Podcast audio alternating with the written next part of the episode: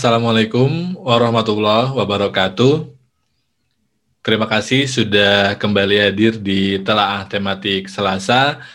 Di episode kali ini kita akan melanjutkan pembahasan kita, upaya kita, ikhtiar kita untuk lebih mengakrabi, lebih uh, memeluk dan mengenali Allah Subhanahu wa taala.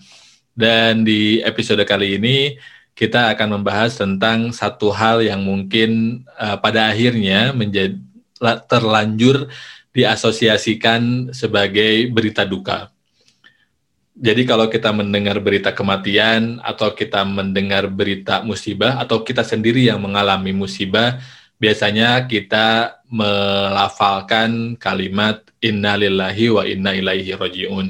Sesungguhnya uh, kita berasal dari Allah dan kepada Allah kita akan mengembali dan karena lafal itu terbiasa digunakan sebagai ekspresi duka cita, ekspresi uh, istighfar kita, ekspresi zikir kita ketika terjadi kematian atau musibah, maka kemudian kadang-kadang kita tidak bisa melihat uh, makna yang lebih dalam atau rahasia yang lebih dalam dari lafal atau ayat tersebut.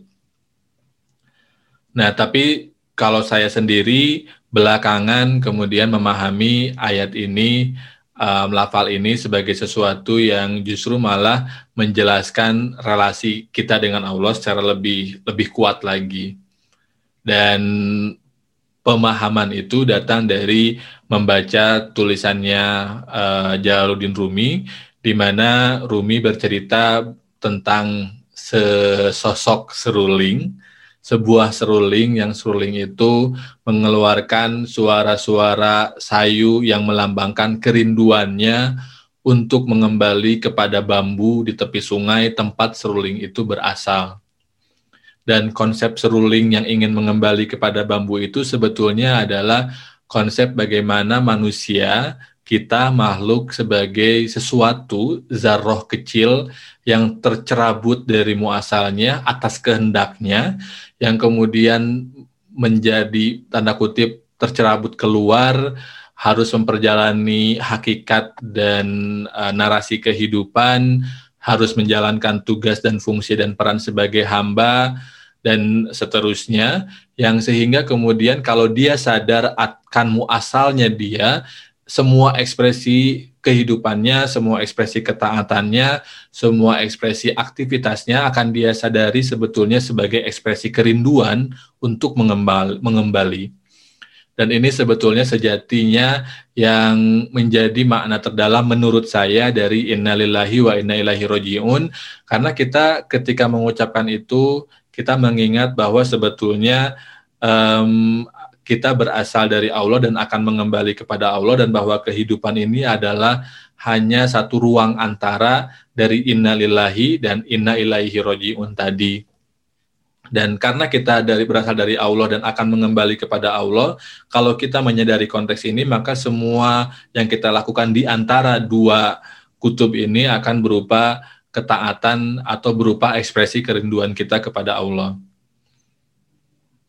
Nah, kadang-kadang kemudian uh, kita terlena dengan uh, kehidupan dunia, kita terlena dengan ruang yang ada di antara innalillahi dan inna ilaihi rojiun sehingga kita lupa muasal kita, kita lupa uh, kesejatian kita, kita lupa akar kita, kita lupa tempat dari dari mana kita berasal sehingga kemudian kita tidak mau atau takut untuk pulang untuk mengembali kita melihat proses mengembali sebagai sesuatu yang buruk, sebagai sesuatu yang tragedik, sebagai sesuatu yang menakutkan. Padahal pengembalinya kita kepadanya itu adalah bagian dari penuntasan kerinduan. Makanya ketika Rasulullah uh, dalam proses sakaratul maut, Rasulullah sangat mendambakan uh, pro, uh, momen di mana beliau akan bertemu dengan kekasihnya Bahkan ketika Rasulullah ditawari hal-hal yang lain, uh, iming-iming yang lain, Rasulullah tidak mau iming-iming itu karena beliau merindukan untuk mengembali. Dan ini yang kemudian harus kita uh, penting untuk kita sadari uh, konteks relasi ini sehingga kita bisa melihat konteks kehidupan sebagai memang sesuatu yang fana, sesuatu yang sebentar, sesuatu yang memang sejak Allah sejak awal Allah menceritakan uh, bersifat melenakan. Amal hayatud dunia illa mata'ul gurur. Dan melenakannya ini mungkin seperti ibaratnya kalau kita naik gunung, um, kita tahu tujuan kita uh, adalah puncak gunungnya, tapi dalam proses perjalanan kita menikmati pemandangan di kiri dan kanan, yang kadang-kadang pemandangan di kiri dan kanan itu membuat kita lupa pada tujuan awal kita untuk menuju ke sana, untuk mengembali ke pada Allah Subhanahu wa taala. Atau contoh lain misalkan kalau kita nyari barang atau lagi beres-beres uh, kamar, beres-beres barang-barang di kamar, kemudian kita eh, kadang-kadang terlenakkan atau teralihkan, terdistraksi dengan barang-barang yang kita temukan sehingga proses beres-beresnya jadi terbengkalai atau malah kita jadi nggak mau melanjutkan proses beres-beres tadi. Nah, hidup sebagai perjalanan menurut saya juga juga adalah perjalanan yang melenakan dalam proses berjalan itu kita melihat begitu banyak hal yang bisa mendistraksi ke perjalanan kita, mendistraksi kita dari tujuan awal, sehingga kemudian tidak semua dari kita mungkin akan bisa menemukan jalan pulang secara lebih aman dan lebih cepat. Nah, lalu kemudian karena ada potensi ketersesatan, bagaimana kemudian cara Allah untuk memastikan agar dalam proses kita mengembali ke muasal itu menjadi prosesnya berjalan lancar dan berjalan selamat gitu? Itu akan kita bahas di episode berikutnya.